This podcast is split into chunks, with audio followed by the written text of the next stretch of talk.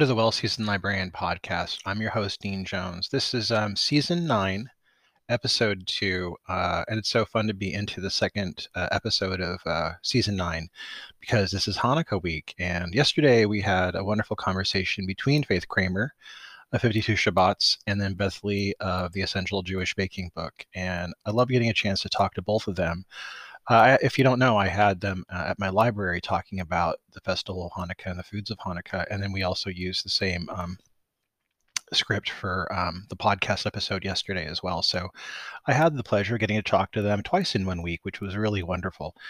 I just love them both. They're so uh, engaging. Uh, Beth is really fun and just a font of information and just so charming. It's great to get a chance to talk to her. Um, I just love having an excuse to have people back on the program. And having them both talking together was just a treasure. And it really made my uh, week. Um, I also love getting the chance to um, have Hanukkah week um, and get to have some of my guests' uh, episodes rebroadcasted like I'm doing with this one. I'm going to take you right to my conversation with Beth Lee of the website Oh My God Yummy or OMG Yummy and the Essential Jewish Baking Book. Uh, you can get that at all better bookstores, but we also have a link to the uh, cookbook and her website in the bio. Check that out. Onward to the episode. Welcome to the Well Seasoned Librarian podcast. Today, I'm honored to have Beth A. Lee on my podcast to talk about her brand new cookbook, The Essential Jewish Baking Cookbook 50 Traditional Recipes for Every Occasion. Beth, welcome to the podcast. Thank you so much, Dean. I'm so excited to be here chatting with you.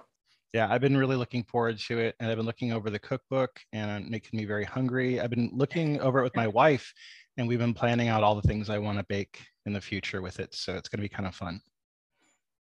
Great. Well, uh, let me know what you decide to start with. And uh, I love seeing what everybody's cooking and uh, baking and uh, their twists on it or just how it's just really exciting to see it all come see it see it coming to life and people eating it in their kitchens well um i've i mean i like i'm on a rye bread kick right now so there'll be a lot of rye bread in my future from this book but um i really like a lot of the cookies and i think a lot of the some of the recipes like i wonder if i'm pronouncing this right hamantashen hamantashen hamantashen mm-hmm. yeah well that's a long time lifelong favorite of mine. So those will be first, I'm sure. But also, I want to try the rugelach.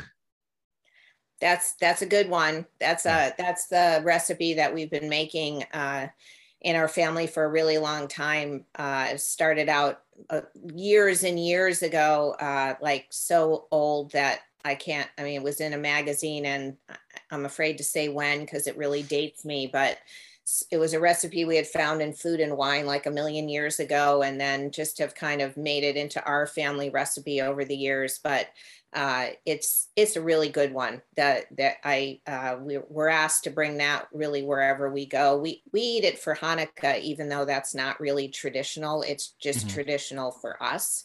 Yeah. Uh, but there's something about the combination of the chocolate and the apricot and the cream cheese and um, butter in the dough and sour cream. You just kind of can't go wrong with it.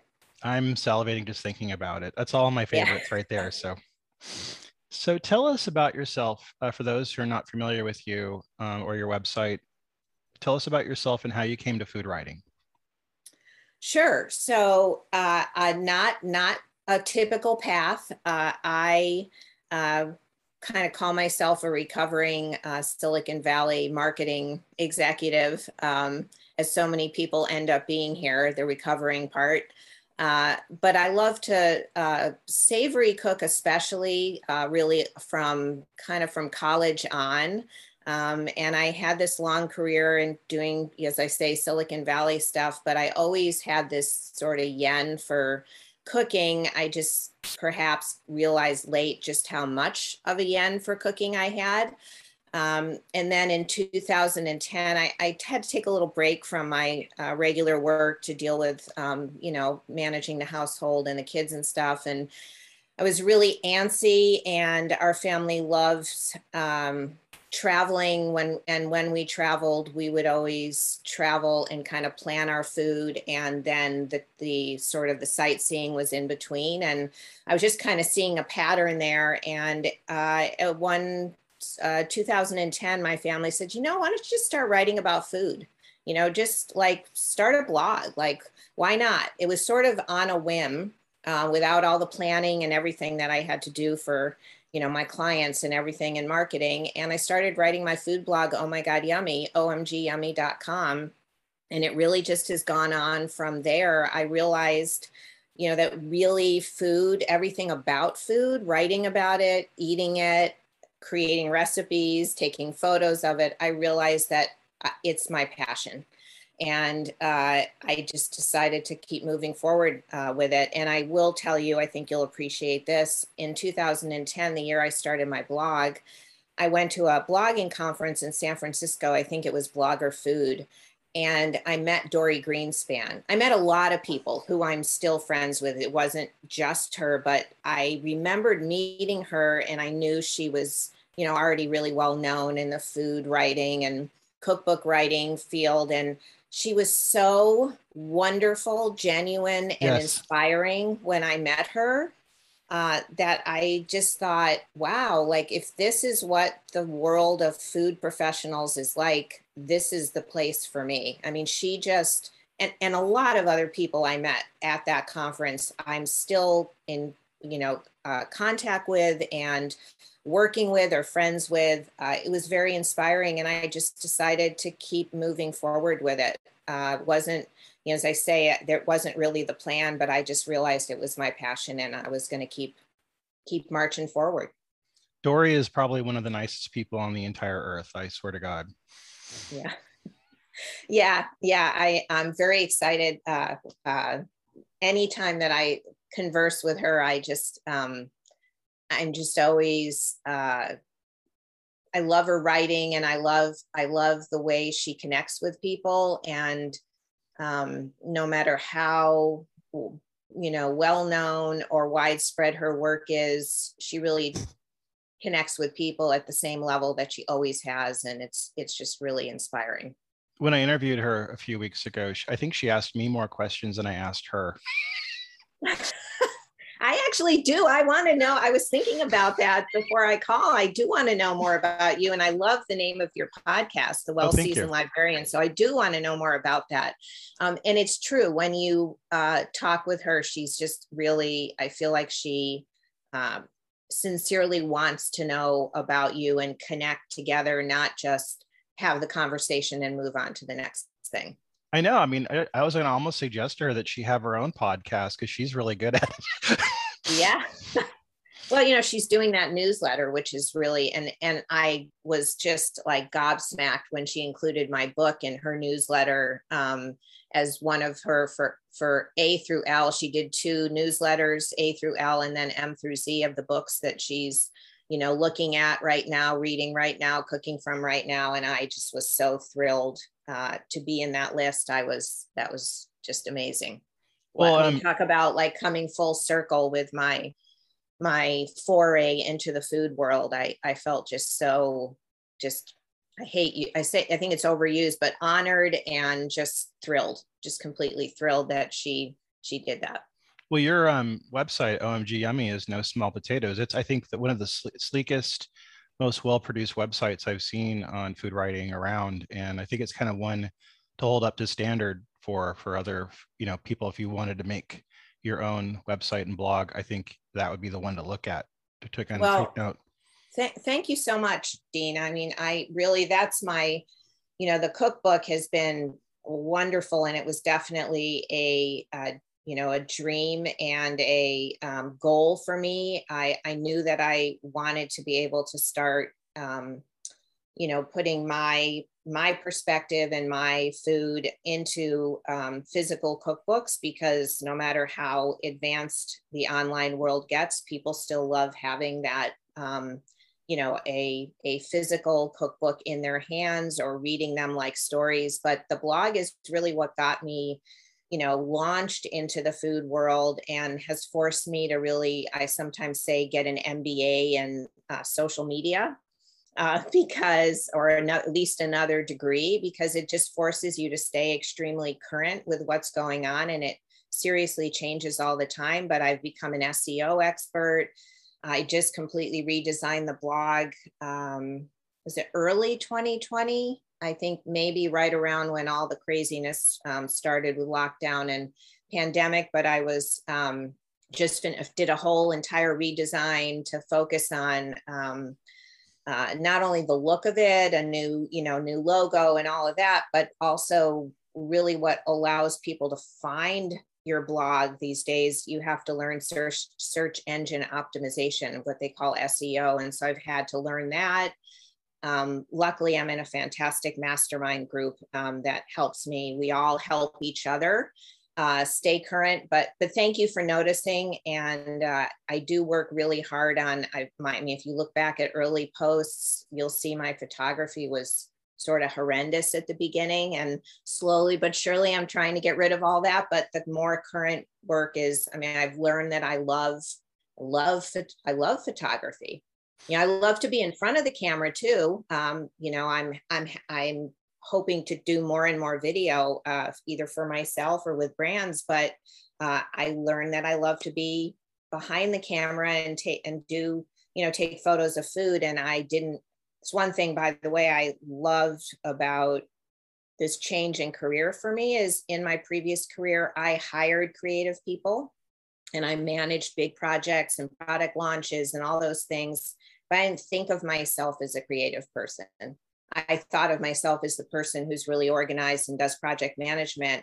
And what this field has taught me is that I'm a creative person. I'm a writer, I'm a photographer, I'm a recipe creator. And it's been really exciting to me to like gain the confidence and to do that. And I realized how important, like, it would have really been sad if I went through my whole life and didn't think of myself as a creative, but only someone who hired creatives. Uh, I realized I'm a creative person too.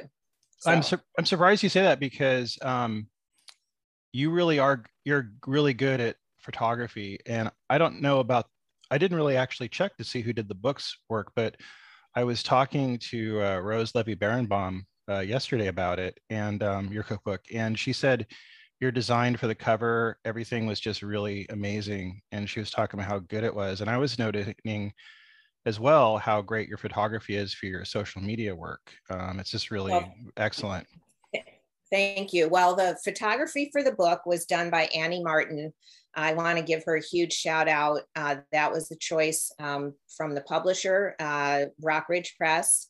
And she did just uh, beautiful, beautiful, beautiful work. I uh, had so wished there were way more, even way more photographs because she just did a fantastic job. Uh, I sent them, you know, little snapshots that I took all the way through my recipe development, uh, so they would know this is what it's supposed to look like. But they baked it, they photographed it, and wow, what a beautiful job they did. And and to your point, uh, Dean, it's really interesting because uh, I photograph a lot. I, There's a lot of different food on my blog, as I'm sure you noticed. I, I love Middle Eastern in- ingredients and cuisines. I love a lot of fresh produce and fresh fruits and very eclectic, all kinds of food. There's Hawaiian, influence food. So I don't only photograph baked goods, but when you start thinking about photographing baked goods, you realize how much brown there is. Yes, yes. So, Absolutely. So it, it, takes a lot of skill to really make the picture work and be exciting. Uh, and I've, you know, but but over the years, I mean, I'm so impressed with what Annie did for the book, and people love the cover. The cover design also by the designers at Rockridge Press, just that really the swath of blue, and then that you know that babka right there. People are really loving the cover design, um, and you know, I, I'm just I'm thrilled with how it came out. And on my blog, I mean, I'm yeah, I look back at my original work uh, from 2010, maybe 2010, 2013, when I was just playing around and didn't really know what great food photography was. Um, kept going to, you know, uh, session after session to learn, and and now, you know, I feel like, um, you know, I'm a food photographer. I can say that about myself Absolutely. with confidence. Yes, very yeah. much. I totally so, agree. Thanks for noticing. Now, I want to ask you um, I was doing some research on you for the interview, and I saw something that you were mentioned in a 2013 article, The Popularity of Jerusalem by Yotam Ottolenghi and Sami Tamimi. How did Correct. this come about? Sure. So uh, that's a really proud and exciting um, time in um, my last, uh, I guess it's almost 11 years in the food world. So a good friend of mine uh, who I've actually was my first friend when I moved to California, uh, Sarene Wallace. Um, I've known her since sixth grade. She was actually in the food business long before I was. She was uh, you know, a newspaper writer. She had a food columnist called, she had a food column called Fringe Food along with, or Food on the Fringe. She used to write about ingredients that, you know, were maybe people didn't know about. She would, you know, teach you all about the ingredient and then give you a recipe. So, you know, you could figure, you could, you know, practice using it. Um, anyhow, we were very excited when we saw that the Jerusalem Cookbook by Ottolenghi and Tamimi came out in, I guess it was the beginning of 2013 or late 2012.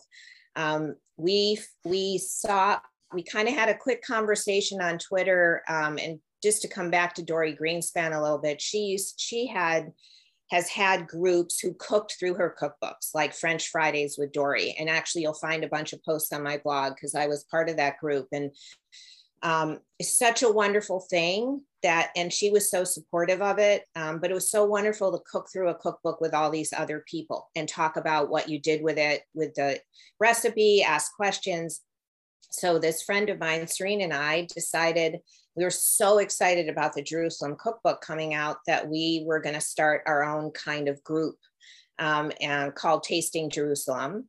And it's uh, uh, we still have a um, a group on a very active group on Facebook these days, but we it all started on Twitter. We're like, should we should we do something? Like this is exciting. The ingredients are exciting. We both love you know those middle eastern ingredients from all different cuisines. Should we do this? And we just decided you know we were going to give it a go. And um, we launched it by doing this skype cook together with each other because she's in southern california got covered in the newspaper down there got covered in a couple other places. Alix Wall from the J, um, uh, Jewish News of Northern California, wrote a story about it. And somehow um, it got, I forget exactly how, the New York Times heard about it. They were doing a whole huge, um, uh, Julia Moskin was doing a big spread in her column about one of the recipes and about the book.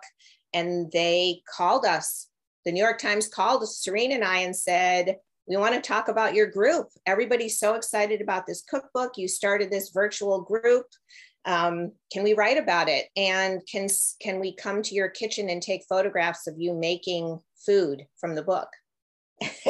you know, it, like of course we said yes. Yeah. yeah. and uh, I was the one that came to my kitchen, and um, so yeah, I'll forever be in that big spread about the you know, the launch of the Jerusalem cookbook and all the crazy, the Ottolenghi effect, as people say. I mean, look what's oh, yeah. happened to him since then.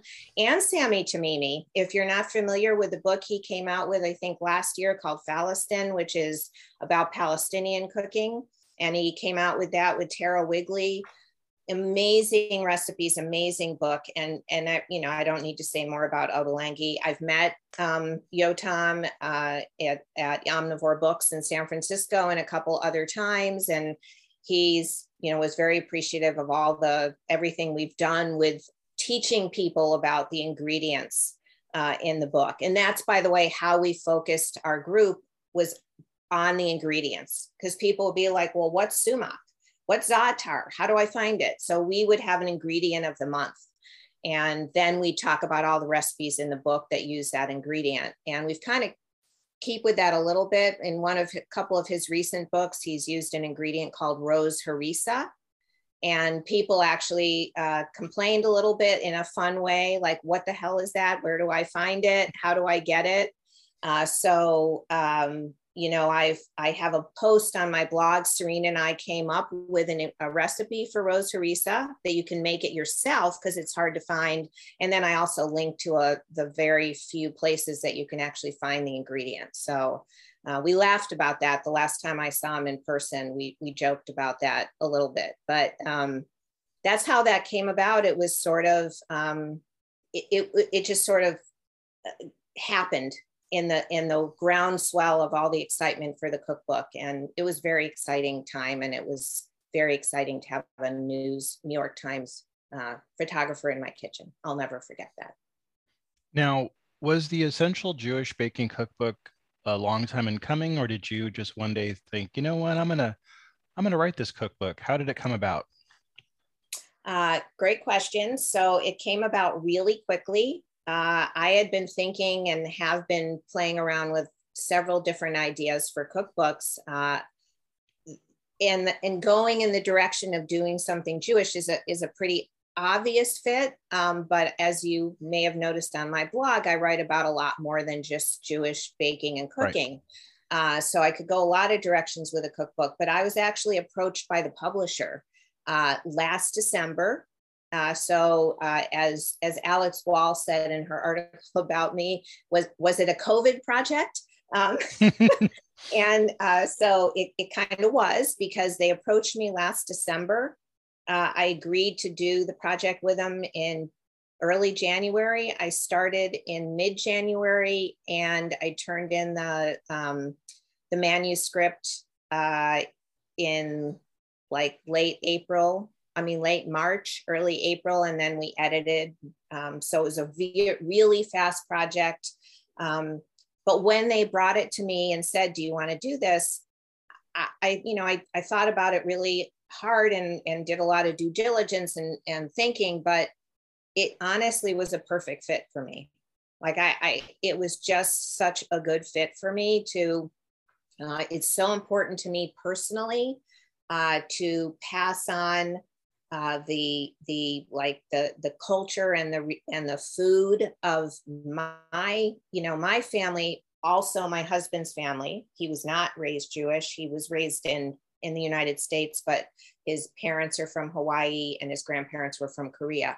So that's not that's where some of that hawaiian and korean food you might see on my blog comes from. But it's really important to me to pass on those traditions since I have a multicultural family. So the idea of doing essential Jewish baking, um, where I can really honor the bakers of the past. Uh, and there's a friend of mine on on um, Instagram who said this so nicely that my book honors the bakers of the past but welcomes the new bakers and uh, and I see it happening. Um, I see people who are just new to baking who are diving in and having success. So it's it just seems so right for me to be able to put my mark on a book that's going to hopefully live and help people pass on their own traditions.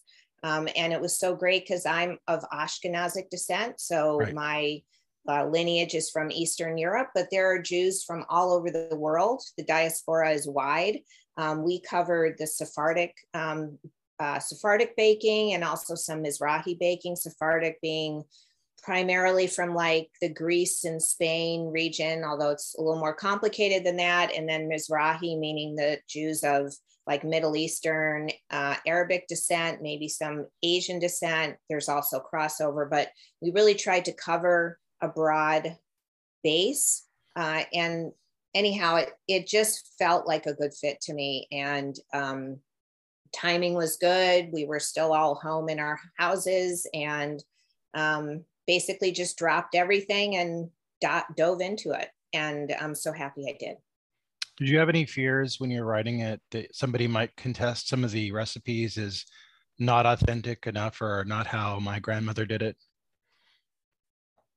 Uh, well, you know, uh, first, that, that's that's a good question. Um, you know, uh, I didn't I didn't really have fears that people would, you know, contest it. Uh, I I had a lot of trepidation about how I was going to get smart enough and knowledgeable enough to represent uh, recipes that maybe I didn't grow up with and do a good job of it. So maybe maybe I wasn't afraid, but it's really it was really important to me that I um, did the leg excuse me I did the leg work to do it properly. So, for example, I didn't grow up eating Sephardic baked goods like the burekas or the bizcochos.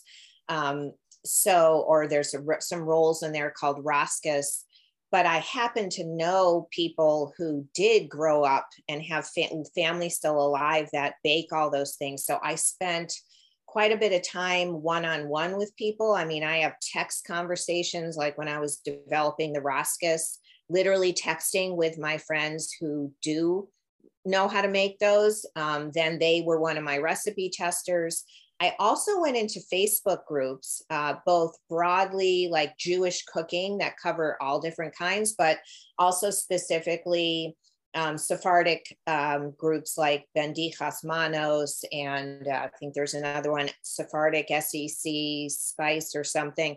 I don't know if I'm saying it right, but I spent a lot of time in those groups saying what what is essential Jewish baking to you. Plus, I'm I'm also fairly well schooled in Middle Eastern cuisines and ingredients, so I had some little bit of comfort with some of the more Mizrahi based, the pita bread, but I do a lot of learning so I did, I did the research. I had a lot of cookbooks, a lot of, um, you know, live resource people, a lot of research on, on Facebook and really on in Facebook groups.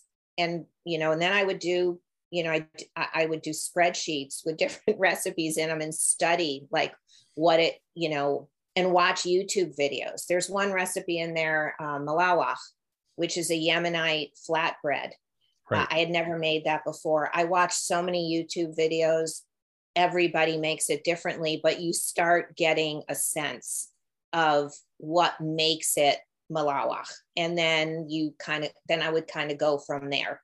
And I would always try to think about it was really important in this book. So, essential Jewish baking. Um, we wanted it to be kind of those those recipes your grandma you know might have made when you were growing up if that was your background we also wanted it to be comfortable for people newer to um, Jewish baking. Maybe you're not even Jewish, you just love a bagel, or you're you have a friend who's Jewish, you want to cook for them. So I also tried to keep ingredients something you could buy at the local grocery store, um, and really try to keep the recipes approachable. Uh, even if they were a little more complicated, try to really keep the directions and the ingredients and the processes as approachable as possible. Well, you did a great job on that because it's a really wonderful, well-written cookbook. I really was impressed, uh, you know, with a lot of the recipes and how you made them really accessible for people that might not be familiar with it.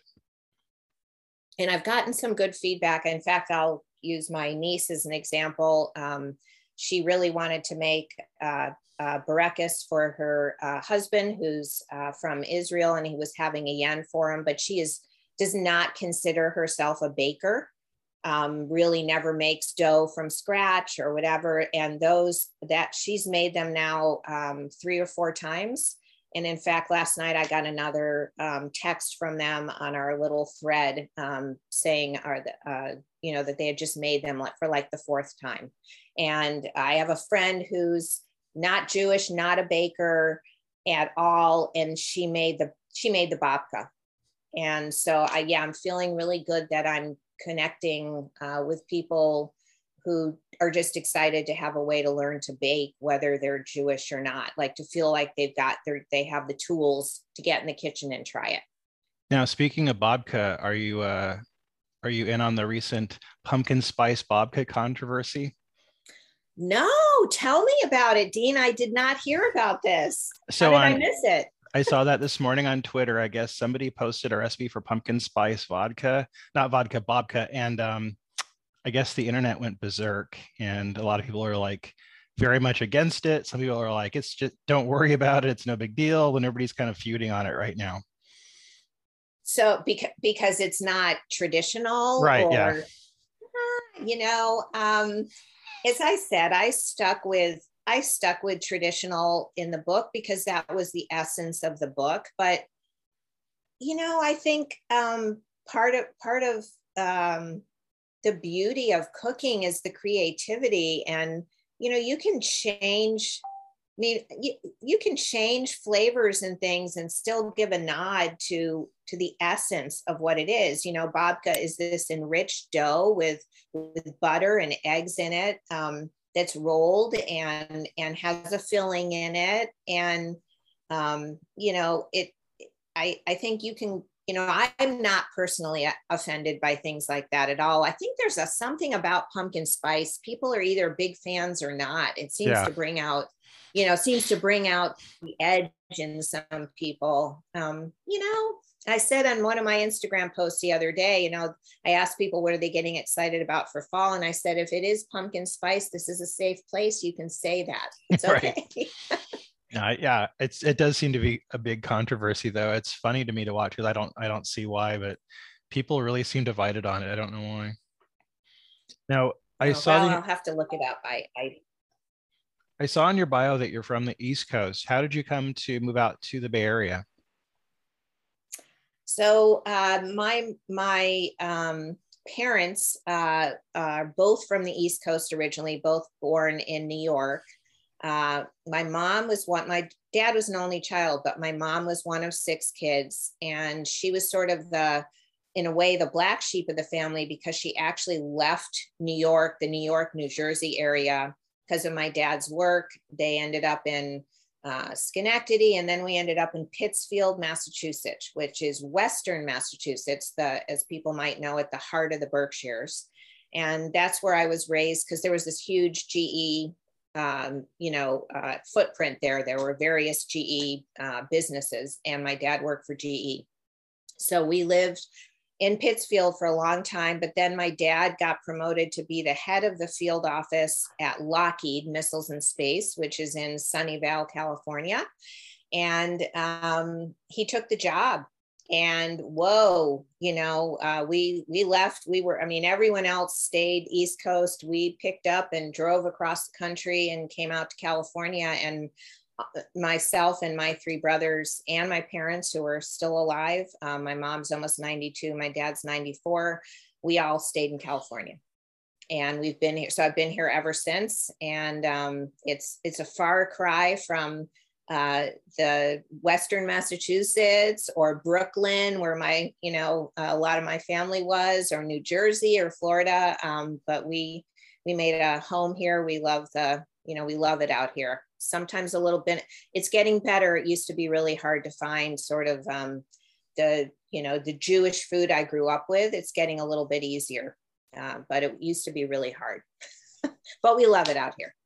Now, what um, who ins- did somebody inspire you to bake um, or did you kind of come to it on your own no so i do talk about it in the book so i um, uh, my it was really my grandma um, who inspired me to bake uh, she was a prolific baker as my mother still tells me um, almost every time that i see her um, but interestingly enough, and this is something I learned when I started writing my blog, and it was part of what really pushed me forward to keep documenting recipes and learning to bake and cook better and better and better. My grandmother is prolific baker, six children, none of them baked. Oh.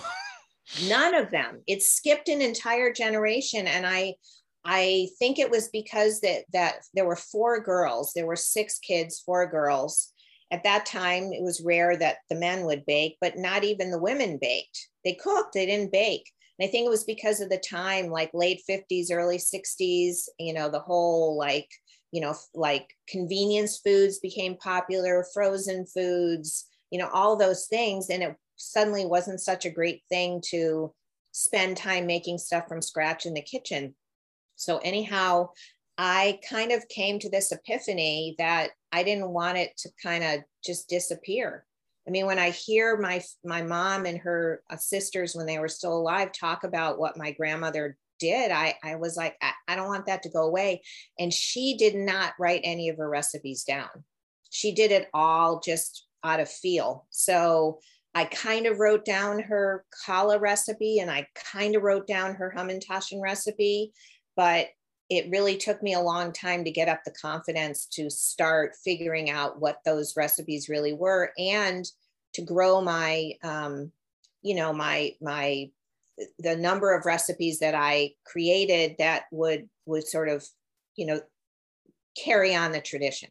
So really i didn't want her her i mean i didn't want it i didn't want her knowledge of baking and her prowess to just disappear so that's, I think, my biggest motivation, especially on the baking side.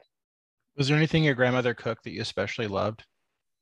Well, it's really the challah, and I talk about that in the book. There's the Bubby's challah. I mean, she she cooked savory things, but that wasn't really um, that isn't really what we all remember. What I remember was showing up at her tiny apartment in Brooklyn on a Friday night after driving there from Massachusetts, and she would have challah waiting for us on the table. Oh. And so that was really, and to, to me that, and, and she also used to come to our house in Pittsfield in, in the summers when I was much younger and she would bake for us there. She would bake the hamantaschen and she would take the extra scraps of dough um, from the hamantaschen that wasn't enough left to fill and just make little cookies out of it. And it sounds so simple, but it's one of those things you, you just remember. It's like yeah. a flavor memory from your childhood. Yeah.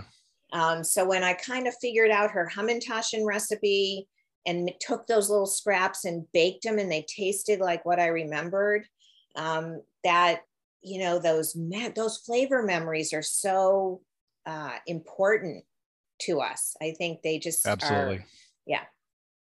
So those are, I think, the the challah, her challah, and her Hamantaschen dough really had a big impact. Now I know she used to bake way more than that when I wasn't alive yet, but those are the recipes that stood out for me.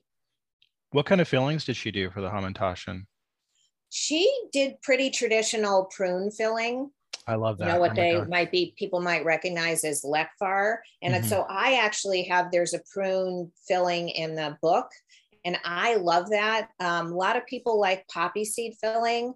Uh, we also show lots of, and I suggest using all kinds of jams. Um, not only does it make the Hamantaschen look beautiful, but really you can go any direction with the filling. You can go, you know, the Nutella chocolate route, um, but the traditional ones are poppy seed and prune. She was kind of a prune baker, a prune filler. I, I, I think it's it drives me nuts because I like prunes and I and I like using them in baking and people get so weird about them because they have this weird block in their brain about it. But I really like them. I don't know why so many people don't really choose to use them more often. Yeah, I think I think it's an underappreciated fruit and Absolutely. flavor. I agree yeah. with you. This episode is sponsored by Culinary Historians of Northern California, a Bay Area educational group dedicated to the study of food, drink, and culture in human history. To learn more about this organization and their work, please visit their website at www.ch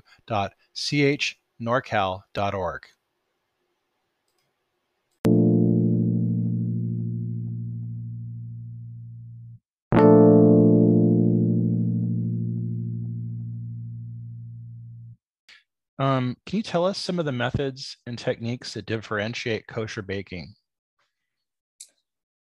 Yeah, so uh, I don't, I, am going to give uh, uh, a reveal here. I don't keep a kosher household. Uh, but I had to learn about it for the book, um, and I actually had to write a whole sidebar about it. And uh, happened to have a cousin who does keep a very um, uh, a very strict kosher household, so I learned a ton.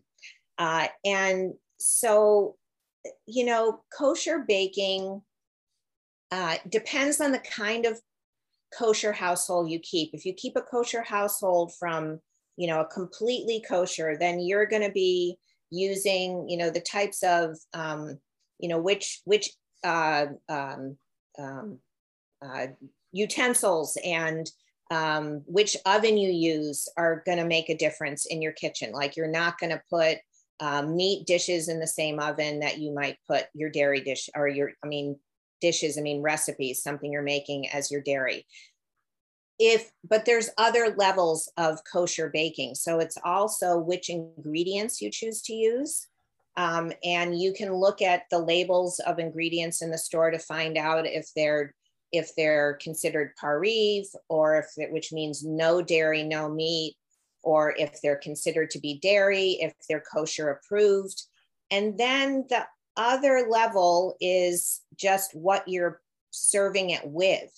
Like uh, uh, so uh, you can make like a babka has eggs and dairy in it because it has butter in it. You're not going to serve it with a meat meal if you're keeping a kosher house um, but so, so there's so you might have used kosher approved ingredients but you can't serve the milk with the meat.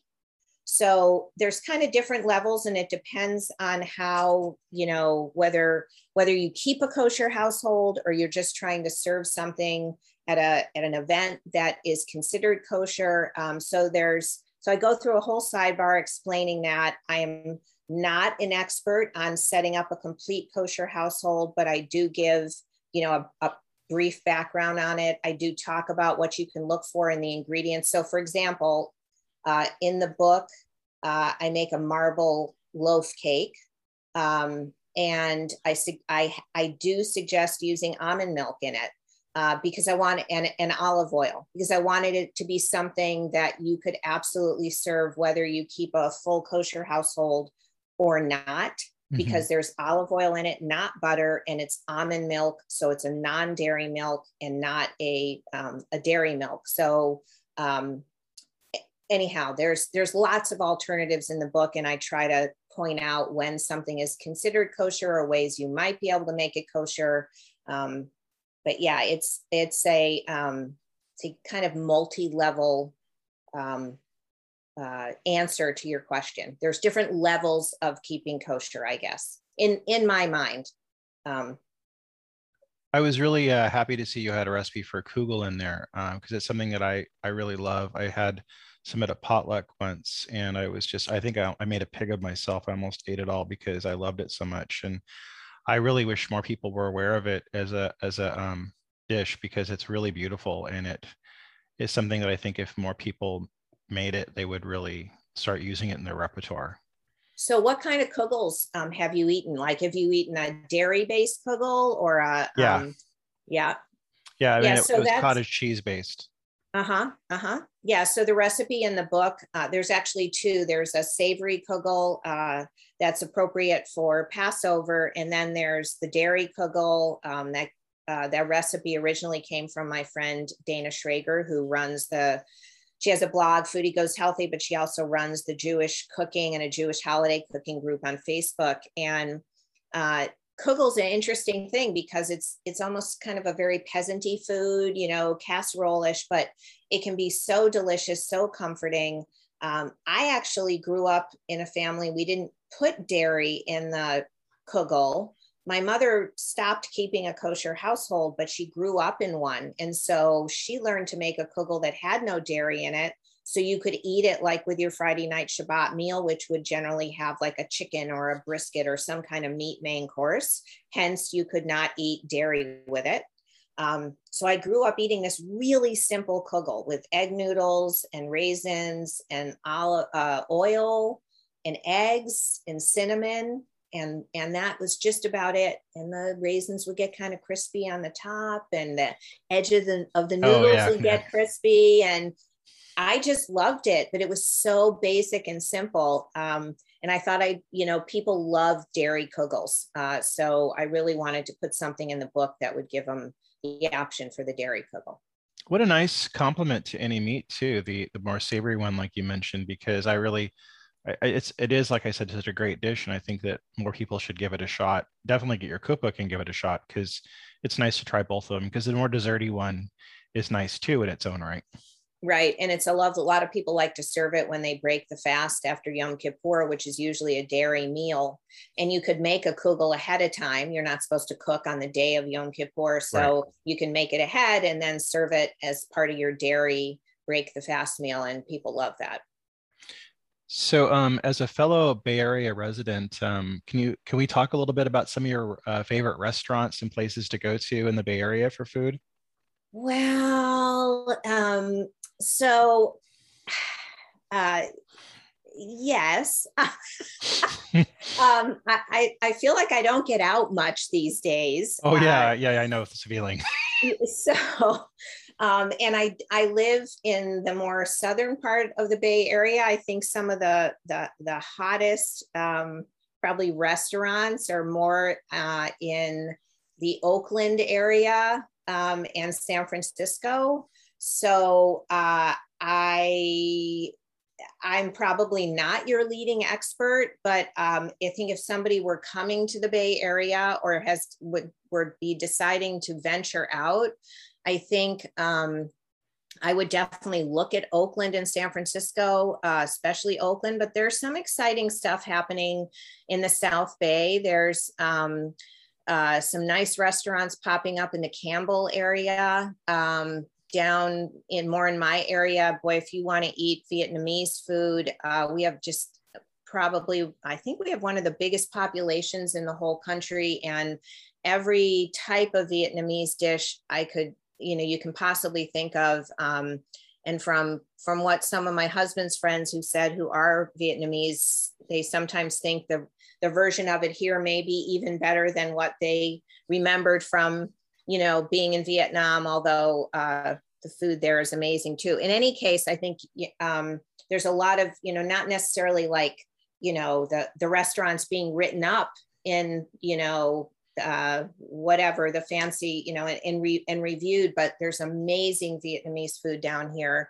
Um, there's some fun restaurants popping up and have been in the Los Gatos area, which is um, kind of right near the Santa Cruz Mountains before you drive over. There's some um, there's some good stuff happening, uh, like uh, uh, David. So David Kinch, who has Manresa and in uh, Los Gatos, he opened up a uh, pizza place, very casual, over the hill in Aptos.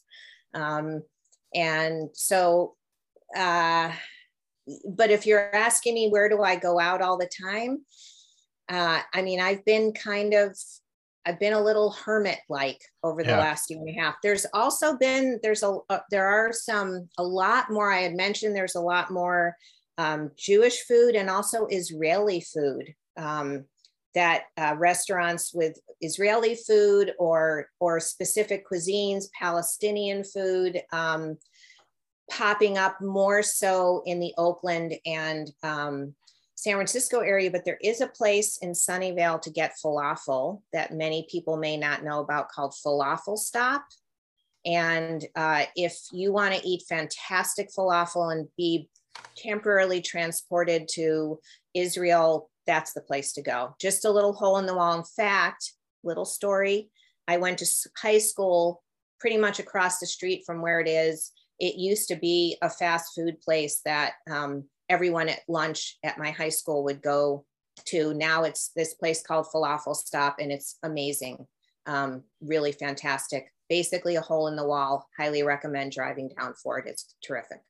I think Israel. You could we could even say that Israeli food is becoming one of the biggest food trends in the Bay Area right now.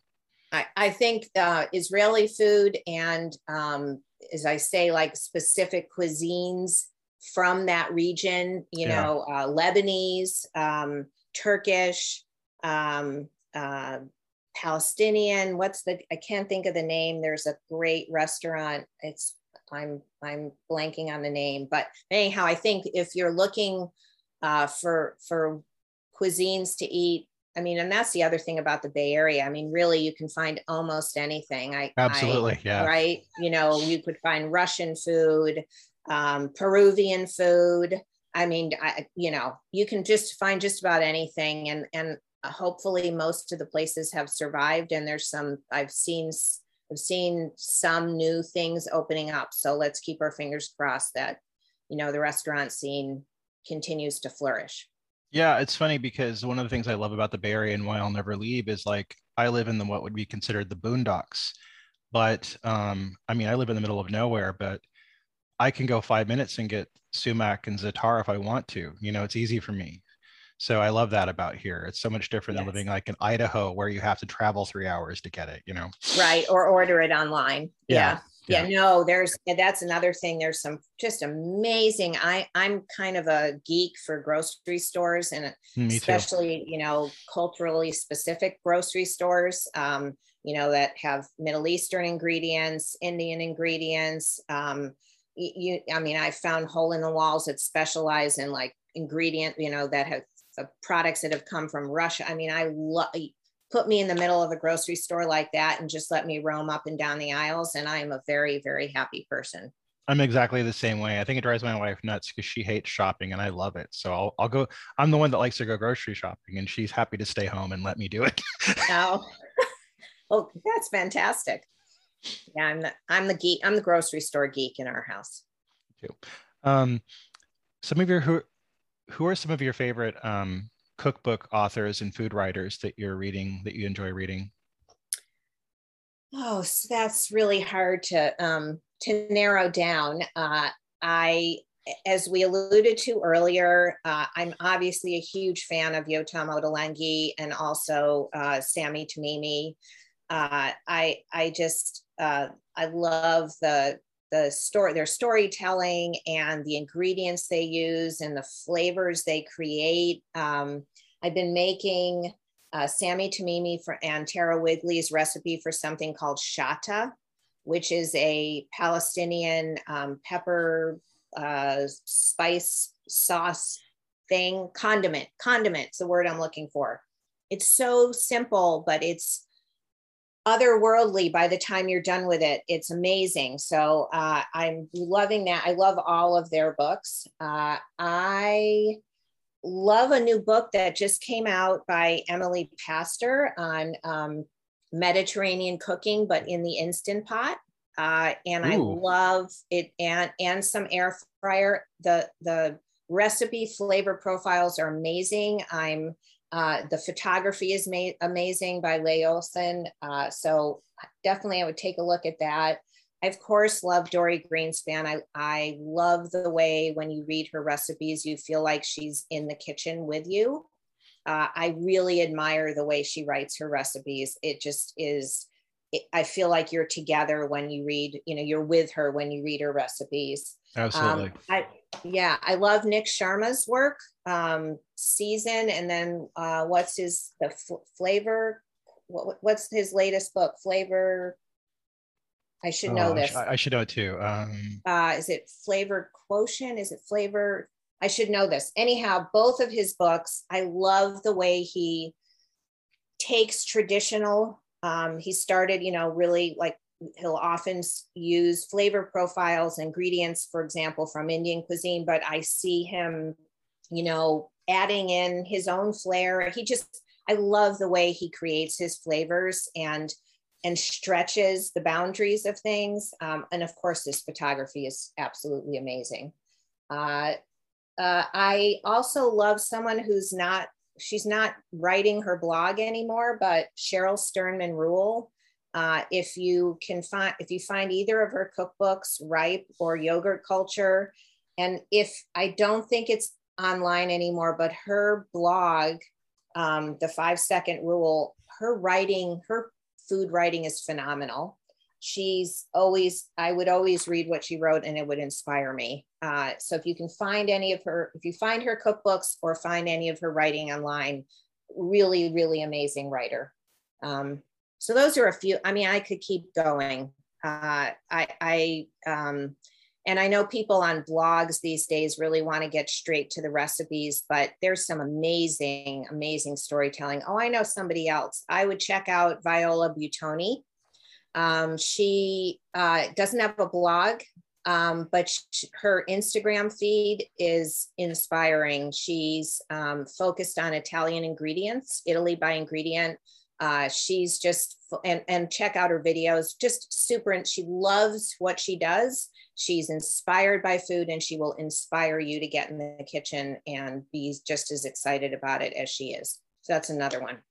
Yeah, you mentioned something that I think about a lot is that when I write recipes, I like to put a lot of info before them and I usually include like backstories or biography stuff. And I like to read that kind of thing. And I know there's a lot of people on social media that are like, just put the recipe, blah, blah, blah. But I'm like, I, I, I don't agree. I like to read like where the cook came from and you know, and find out more about them. I really live for that part of it.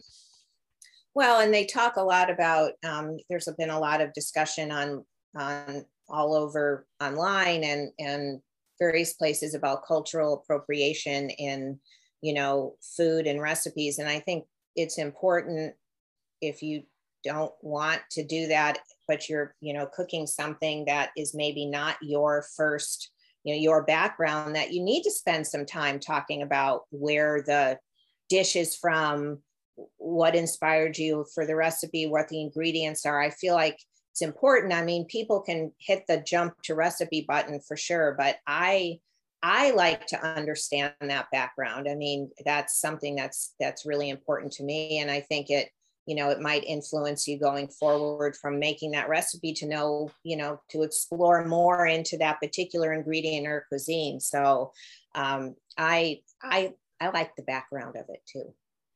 Yeah i think I'm it's with you i really like that you said that because i mean I, I always worry about cultural appropriation when i write a lot of articles about different food but i always do like to include that i make this for my family i grew up eating this it's not something that's alien to my culture um, so well, I, and then you know, I I think a lot about what is when you say what's you know something's you know alien to your culture. Like think about like a family like mine, and so many families in this country who who have kids who are now of you know what is their cult like what is my right. kids culture right? Like and that's really important to me that i help them know that but they're very diametrically opposite things although i do try not opposite they're just very different. You know there there's and they don't necessarily naturally cross over um, but I, did, I was in an event once for i'm in the bay area jewish food professional group and they we did a jew asian event. And um, uh, the woman who runs it Alix Wall asked me to be one of the featured chefs cooks that night. And so i had to come up with a with a dish that was a representation of both my um, you know my jewish side and the uh, asian influence in my family the korean influence. So uh, i did. I came up with something called ju mandu and oh my god i like it so mandu is a korean dumpling and then but i use like a kreplach filling Mm-hmm. Uh, so my idea was kind of like that kreplach is this dumpling of the Jews, and then the mandu is the dumpling of the, you know, my husband's Korean and Hawaiian side. So I kind of merged those two things, called it Ju mandu. Do you have any uh, favorite music you like to listen to when you're baking in the kitchen? Uh, well, yeah. So uh, I've been listening to a lot of Hawaiian music.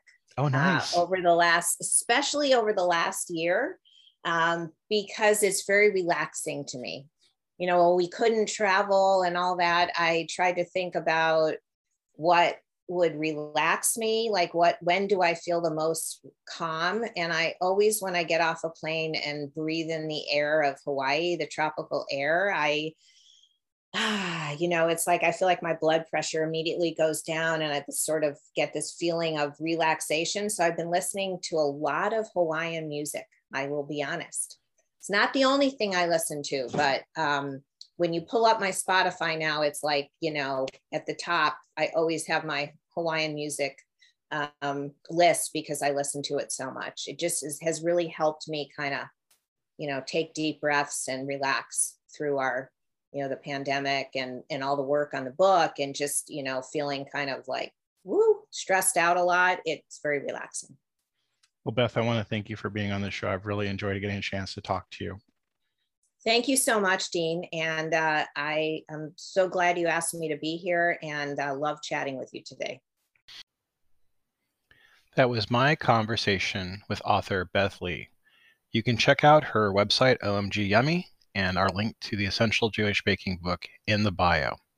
Tomorrow, we're going to have author Faith Kramer on our podcast as a rebroadcast of uh, her episode where I got to talk to her one on one about her book, 52 Shabbats. Um, she'll be on tomorrow. And then later in this week, we'll have more authors.